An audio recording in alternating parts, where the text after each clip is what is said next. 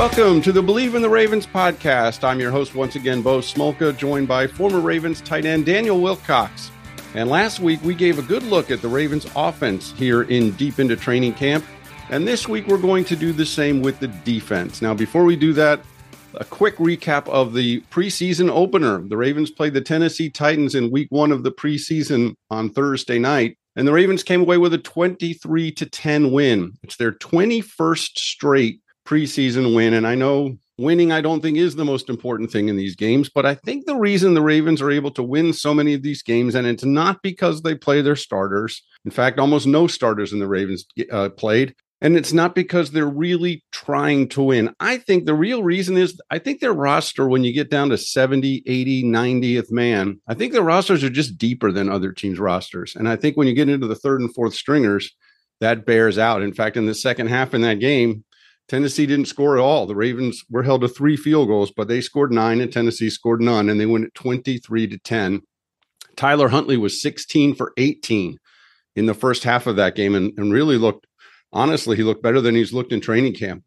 And the big thing I thought coming out of that game was the defense came up with three takeaways. Now, last year, the Ravens only had 15 takeaways all year, and they have stressed they want to be able to generate more turnovers this year and they were able to get three inter- uh, three turnovers in that game. Malik Harrison forced a fumble that was recovered by rookie safety Kyle Hamilton, and then Daryl Worley, who had just been signed by the team, intercepted a pass that was underthrown, and then Geno Stone, who might have been the best player on the field in the training in the first preseason game, he came up with an interception of a tip ball late in the game. So they had to feel good about that. And that's a good way to segue into this week's show. We are going to discuss this Ravens defense it wasn't pretty last year for this defense. There's no other way to say it. They ranked last in the league in passing. Um, now there were a massive number of injuries on this team, and that was clearly a factor. After this season, Wink Martindale, the defensive coordinator, left the team. The mutual decision is, is how they're putting it. But he's out, and in is Mike Macdonald, and it is his defense to run this year. So let's go position group by position group with this Ravens defense, starting up front with the defensive line. And again, as we did last week, I'll ask Daniel Wilcox a key question for each group. With this defensive line, if in what I have seen in training camp so far, I think it's been a really strong summer for this defensive line. They might keep five, they might keep six defensive linemen, but frankly, almost everyone in that group has looked good this summer. There was some concern about Michael Pierce, who was re signed by the team, then didn't come back for OTAs or the June minicamp he's looked solid. Calais Campbell, we know what he is. He's a veteran who's going to show up every time. They have a new rookie draft pick, Travis Jones, in the middle of that defense from UConn, who looks like he could be a force. He had a sack in the game against Tennessee, runs really well for his size. And Broderick Washington is an inside lineman. Justin Madubuike, both of them have looked good at times this summer. Washington, honestly, probably better. And then the other one who may, I think he's on the roster bubble just by numbers, is Brent Urban, a former Raven who's a defensive end, more of a prototypical defensive end than those other guys. He's the logical backup to Calais Campbell, but he may not make this roster if they only keep five. But they've all looked good. I think it's been a really encouraging start for this defensive front. What they really want to do this year is get more pressure up front from the interior of the line. They didn't really get it last year. They didn't get it with Brandon Williams. They didn't get it with Justin Madubuike, really, and we thought they might because he was terrific last training camp, and then he kind of vanished at times in the season. Travis Jones looks like he could really be a guy that could do that. Broderick Washington, maybe. Madubuike, maybe. Let me ask you, Daniel Wilcox, former Ravens tight end. You've been in offensive lines. You've seen them d- defensive lines a lot in your career. From a defensive point of view, what's the key to getting pressure up front from those guys, specifically up the middle? Bo, I've played with some really good interior linemen. Um, you know, in New York, I had Jason Ferguson, used to AKA Big Cat.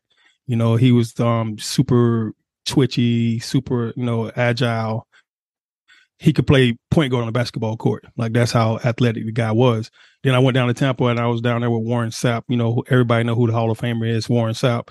And um, same thing, you know, point guard type guy on the basketball court, long arms, but was super agile, quick on his feet and um, he get off the ball extremely fast. And then I got to Baltimore. I had Kelly Gregg, shorter guy, shorter arms, but also super quick and played low to the ground with great leverage. And then Haloti Ngata came in, of course, and everybody know what that powerhouse will. I think he'll be a Hall of Famer one day myself himself as well.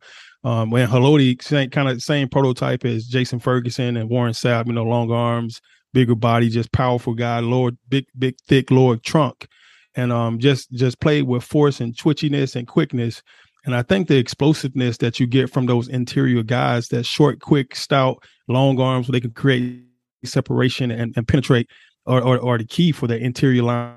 I think uh, more than anything, it's leverage.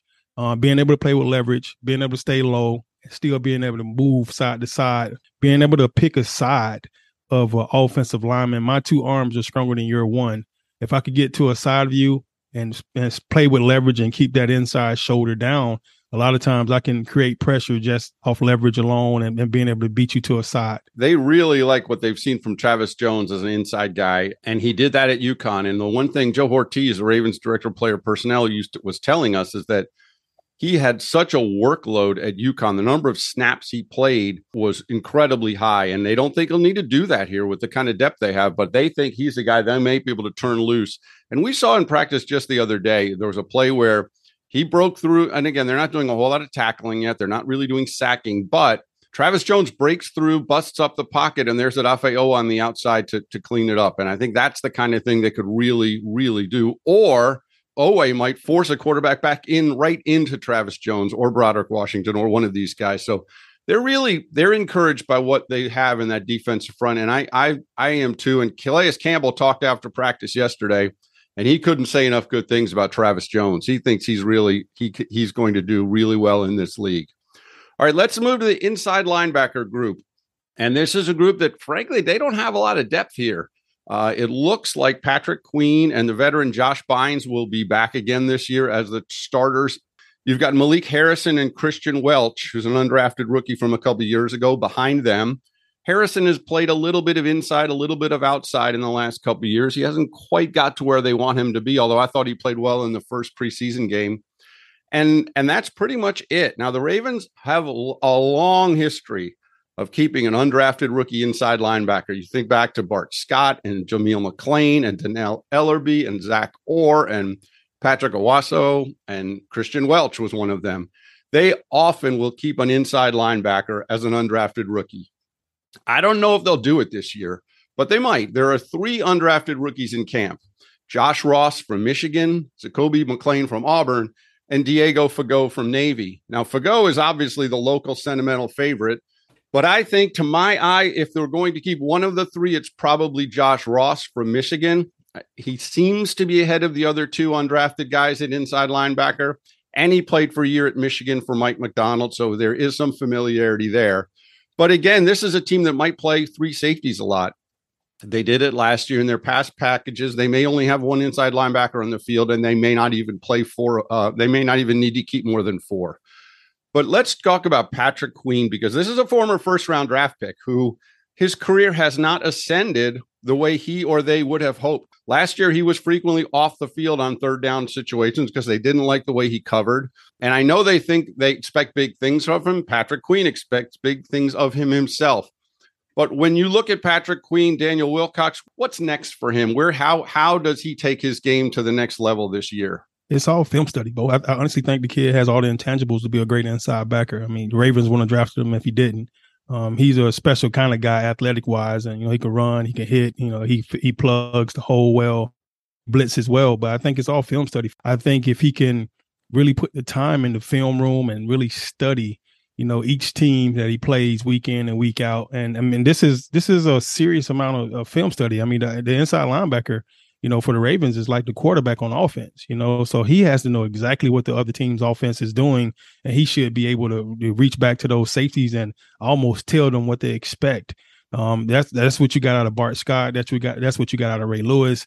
You know, those guys were phenomenal in the film room and the film study to be able to take a game to another level. They knew when the dives were coming. They knew when the powers were coming. They knew when the swings were coming and the sweeps and the passes. And you know, they was able to read and pick keys and you know you you think it's small and you think it's minor you know just being able to tell whether or not it's a pass play or a run play by the way the O lineman sets or the O lineman you know put his hands on the ground how much pressure he has leaning forward on his on his knuckles and all that stuff is real man you know and and it help it tips off little things and even alignment you know being able to understand alignment. I can remember shifting and motioning in practice, and they just practicing against us. And Ray Lewis would be able to call out, you know, plays, and Bart would be able to call out doing. He knew exactly what it was just by how I shifted or motion or whatever. Here we are trying to get keys on them, and every time we do something, they got they picking up keys on us. And you saw when Ray played against guys like Peyton, Peyton Manning, um, and it was almost a, a, a, back and forth, like who's the smartest. You know, Peyton Manning would check, Ray would check. You know, Peyton Manning would check again, Ray would check again. You know, and it was that play back and forth. And I think I think Patrick Queen do the same thing. He has to to uh, elevate his game to the point where he can play hundred miles per hour, and only way you can do that if you're smart in that film room. I remember his rookie year.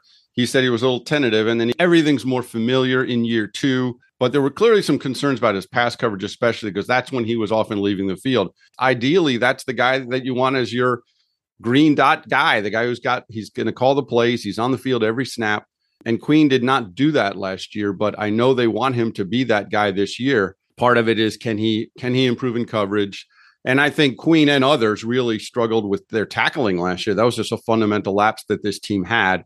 But he is. There's no question that if this if this defense is better, part of it will be because Patrick Queen is is playing at a first round level, uh, and that's what they're looking for him. All right, let's go to the outside linebacker group because this is an interesting group. It is, you talk about the lack of depth. This is a group that probably has less depth than anywhere on the field right now. A lot of reasons why. First of all, Tyus Bowser has not yet returned from a torn Achilles in the in the season finale last year. Their second round pick, David Ojabo, uh, he is dealing with a torn Achilles from his pro day in March, so they don't have him yet. You had the tragedy this summer where Jaylon Ferguson died in in a horrible situation. Vince Biegel, who came, who was signed this summer and played, he came from the Dolphins and he was playing a lot. Then he tore his Achilles. So you've got three players down right now with Achilles injuries. But you do have Odafe Oweh, who has looked fantastic this summer. I can't say enough about how good he's looked on the practice field. It seems that every single day he's getting a sack. He has just looked like a beast. And it's so funny when you think back to Oweh. Remember, he was the guy he was picked in the first round, and there were concerns around the league because his last year at Penn State, he had no sacks. And the Ravens kept saying over and over again, we're not worried about his sack totals. We see a guy that can be a disruptive player in the NFL. And I think he can be, and he's showing it. So he's looked terrific this year. Justin Houston is back as a veteran, and it's so neat to watch Justin Houston almost every day after practice last year, and I assume again this year. He's out there working with younger guys, working on their moves, working on their technique. He just he's such a good mentor for this group right now. And then you've got a couple other guys that, frankly, one of them is probably going to need to step up. Daelin Hayes is a second year outside linebacker out of Notre Dame who had a really good mini camp in in a, or OTAs. He looked good in OTAs. He's been, I would say, disappointingly quiet this summer. The reps are all there for him with the numbers game, and he hasn't really shined the way he did in the. He hasn't been as noticeable this summer as he was in the spring. And Stephen Means is a veteran guy who they brought back this year, seven year veteran, played a little bit for the Ravens uh, several years ago had a sack in the game the other in the preseason game and actually looked strong in the preseason game. But there's not a lot of depth this outside linebacker group, and I still think they may go out when other teams make their roster cuts and sign somebody else. But when you look at Odafe Oweh, Daniel Wilcox, I think the guy is primed for a huge year. What what strikes you when you watch Odafe Oweh play? And in your mind, what's the ceiling for him as a player? I don't think there is a ceiling for Odafe. I mean, um, he's a pretty phenomenal guy. When you watch him, I mean, long arms, he's tall, he's linear, he moves extremely well, you know, and, and he uses his hands extremely well. But um, really impressed with how he uses his hands. That's usually like more of a veteran player that, that uses his hands as well as he does. Like, well, I think one of the things that impressed me about Ray when I got to Baltimore, like in practice, you know, I, I don't I don't think he ever used his shoulder pads he only used his hands, you know, pretty much all the time. And and, and Oweh has that same t- type of demeanor. When you watch him on film, he's relentless.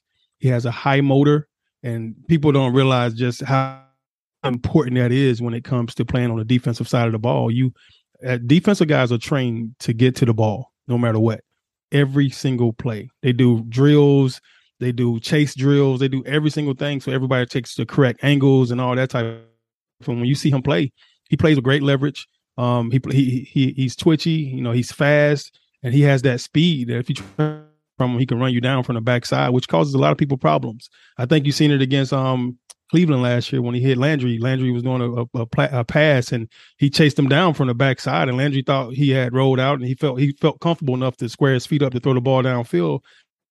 As soon as he set his feet, you know, Duffy hit him right in his back and he fumbled that ball in Cleveland, the Cleveland game. So, I mean, that goes to show you that he just has a relentless motor. He came from the backside of that play, chased that play down to the far side of the field, and made that play from the backside. And to me, that makes him an, an impressive player this those are the type of players that you want to play outside backer for you. The guys that'll make plays 20 yards downfield, 30 yards downfield, as well as in the backfield. And he has a twitchiness and a strong enough motor, and, re- and he's relentless to the ball where he's going to call all type of havoc, you know, for QBs. So Oweh is a guy when we've seen him, uh, Daniel Wilcox. Oweh just the the way his speed around the edge, he gets low to the ground for his size, and I've seen him give these tackles all sorts of fits. And if you remember, there was the Kansas City game last year where he made the strip late in the game and then recovered the fumble. And and we talk about how he can be a, a disruptive player. That's the phrase the Ravens kept using about him. They said, well, yeah, he didn't get the sacks, but he is going to be a disruptive player. And to your point, I think it does. I mean, when you you you affect the timing of the quarterback, that creates interceptions. You get the quarterback off his spot, as they say, that can create bad throws. And I just look, I look at Oweh as being, to my mind, He's been the best defensive player in camp, and I think he's primed for a huge year. All right, let's move to the secondary. A lot of people have said, you know, this is a team that is built from the back to the front. They have put a lot of money and a lot of resources in the draft into the secondary, and and it has shown a couple years ago. But of course, Marcus Peters missed the entire year last year. Then Marlon Humphrey got hurt and missed the last part of the year last year. They were really scrambling, and for Ozzie Newsome loves to say, you can never have too many corners. And last year they didn't have nearly enough corners, and it, it just they ended up having to start backups of backups uh, against Joe Burrow in Cincinnati, and it was probably as ugly as you could have expected. But anyway, this is a cornerback group that should be good. Marlon Humphrey is an All Pro, consistent, everything you could want in a player. He's out there to practice every day. Marcus Peters came back to practice yesterday. That was the big news of practice this was on Monday, the 15th. Uh, Marcus Peters was back on the field for his first practice since tearing his ACL last summer. Now, he just did some light individual work, but the ramp up period for him has begun, and they think he'll be ready for the regular season. And that will be a huge uh, addition to this secondary. They've they've added veteran Kyle Fuller, who honestly I think he's kind of struggled this summer in camp, but he's a veteran guy, and he knows they know what they have with Kyle Fuller. Brandon Stephens is an interesting one. When they drafted Brandon Stephens, he had played running back at UCLA. Then he went to cornerback at SMU. The Ravens drafted him thinking he would be a safety, but now they look at their numbers in the secondary and they say, We have all these safeties. Stephens is effectively back playing cornerback and he's playing pretty well. Now he was hurt and missed about a week of practice, but I think he'll factor in. I think it will be at cornerback this year. And then they have two rookie cornerbacks, Damarion Pepe Williams out of Houston and Jalyn Armour-Davis from Alabama. So that's six cornerbacks that are, you know, they feel pretty good about this group if they're healthy. Marcus Peters, I think, is one to watch. He's one of the most dynamic takeaway, sudden change type players in the league. And the Ravens have stressed how they need to get takeaways this year. With a guy like Marcus Peters, uh, you know, when you're coming off an injury like his, what's the biggest worry for Marcus Peters? What's the biggest worry for the team? engaging how he comes back from an injury like a torn ACL at the cornerback position? You already know, Bo. I mean, it's it's whether or not you're rushing them back too fast. So you know, and it's it's being patient. Those ACLs are and the knees are so they so finicky. You know, once you tear it once, you go easily tear it twice, or again, you know, or sometimes the other knee is subject to being tear, you know, torn because of, of overcompensation, right? You just pray to God that you know that he's 100 percent healthy and he's actually ready to get back out and ready to go. And those rehabs are different. You know, just be patient. You know, a slight a slight little tear can cause it to tear completely all over again. So you just want to be patient. Um, not put him in situations too early. Make sure he has his knee brace on. You know, not put him in any tackling situations right now, and just let him just you know go through all the individual stuff until he feels like he's one hundred percent ready to cut on it, move on it, and then ex- be explosive with it. And then just you know just take your time, man. He's a, he's such a dynamic piece. I think of this defense and his loss and Marlins loss last year, man, that was that was huge, man, for this defense. And you know, you sit back and you look at the numbers and the stats of how how bad we did last year as a defense, and a lot of that is contributing to Marcus Peters not being there. You mentioned everyone comes back at their own pace, and John Harbaugh said exactly that yesterday because the Ravens had six players start uh, training camp on the pup list, and three of them have now come back. J.K. Dobbins, the running back, came back last week, and they ran. He did a little bit of individual work. Then he took a couple days off. He was back on the field again yesterday. And it sounds like they're mm-hmm. easing him back. Uh, Peters came back yesterday, and so did safety Ar'Darius Washington, who's been dealing with a foot injury since late last year. And so he and Peters just did some light individual work. And again, it'll be a ramp up period to get them going. And then, of course, you still have Tyus Bowser, who tore his Achilles, who is still out. Ronnie Stanley is still out. And of course, a lot of eyes are on whether, uh, you know, when Ronnie Stanley can get back on the field. But it was encouraging to see Marcus Peters back on the field yesterday. And I know they will try to ramp him up slowly, but Peters is a competitive guy. He wants to be out there, and we'll see how quickly he can get into the full defensive work. But I doubt we will see him play a snap in the preseason. And then he has roughly a month to get ready. The Ravens open on Jan on uh, September 11th at the Jets, and the goal is that Peters and Dobbins, especially them, will both be ready. The third one still on the pup list is Gus Edwards. And Gus Edwards, it sounds as if we mentioned this last week. It sounds like he's a little further away and won't be and will not be ready by week one. But the hope is that Peters will be. All right, let's look at the safety group. And again, we talked about this team building from the back to the front. Look what they did this offseason. Their biggest free agent acquisition is safety Marcus Williams, who comes in as a starting safety. And then with their first draft pick, they take another safety in Notre Dame's Kyle Hamilton at number 14 overall. The Ravens said they were shocked that Hamilton was still there at number 14. He was considered a top 10 pick. Eric DeCosta said he thought he was a top five pick. They get him at number 14. They still have the veteran Chuck Clark.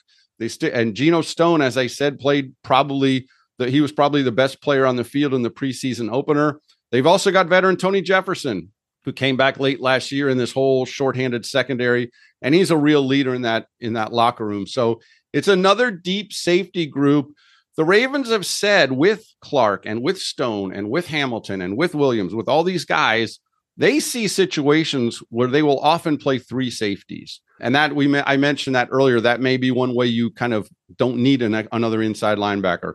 But defensively, Daniel Wilcox, what kind of problems can the Ravens create by playing these three safeties when you look at a guy like Kyle Hamilton and his skill set? What are the advantages to playing three safeties? And maybe what are the dangers of trying to play a defense with three safeties? I think I look at that situation kind of like um um like fighter jets. You know, you see you ever see those what is it, blue bombers? And those guys just fly around and they just doing all these tricks and stuff in the air and they blue super Angels. fast. The, the Navy Blue Angels. By you. The Blue yep. Angels.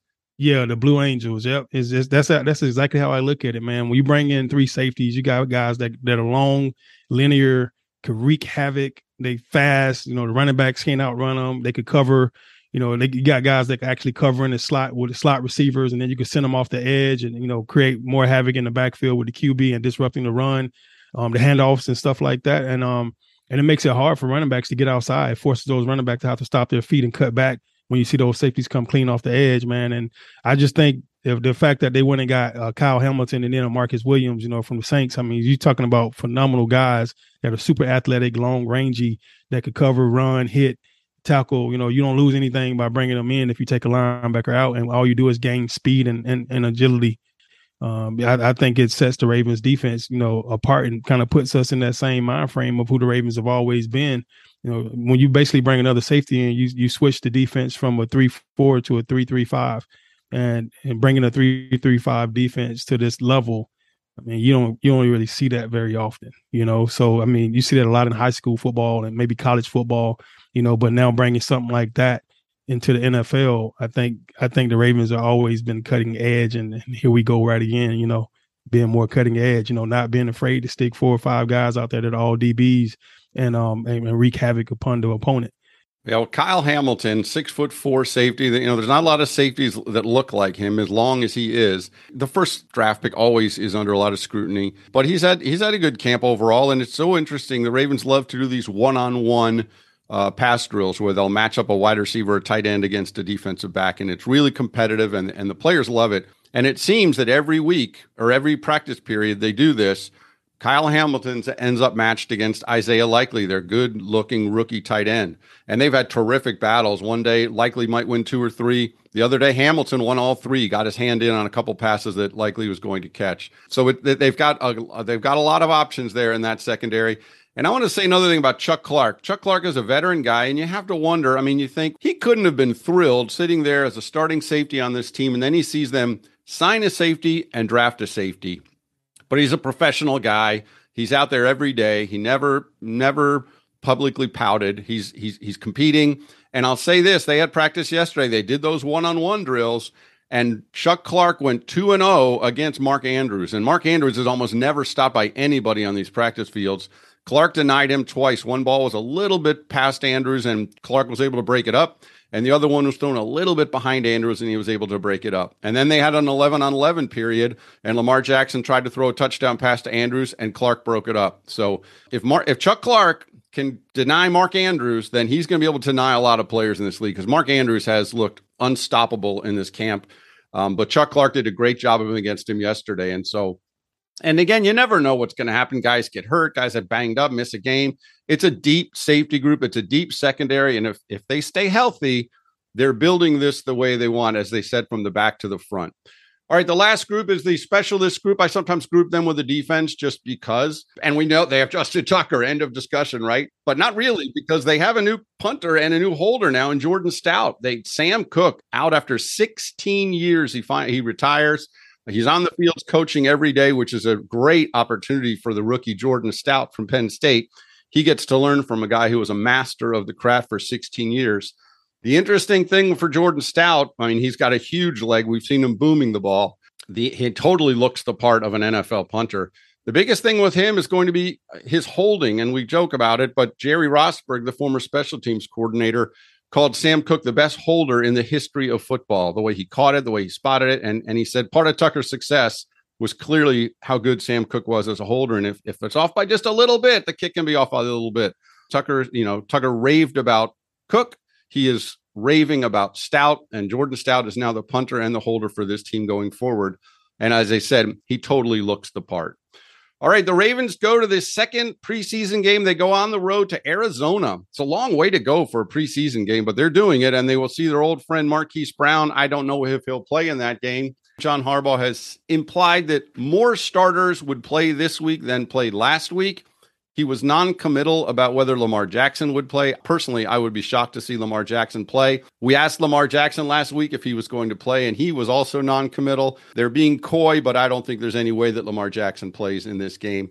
Maybe he plays a little bit in the last preseason game against Washington, but I don't think we'll see him there either. All right, well, there's a good look at the Ravens defense through what we're about almost a month into three weeks into training camp, and it's starting to shake out. The Ravens have two more preseason games, then they cut the roster down to 53 players on August 30th. And by then, we'll have a better feel for this team, and we'll probably have a better feel for whether the Ravens will face Joe Flacco. This coming Saturday, uh, this coming Sunday, it will be the Ravens at Arizona, and we'll be back with a show next week discussing that game and looking a little closer at what the, ha- the Ravens have in store as they get ready for that big roster cut down to 53 players. There are always, always tough decisions to make there, and Eric DeCosta and John Harbaugh will have them once again. For Daniel Wilcox, this is Bo Smolka. We thank you for listening to us this week, and we hope you'll be back again next week on Believe in the Ravens podcast on the Believe Network.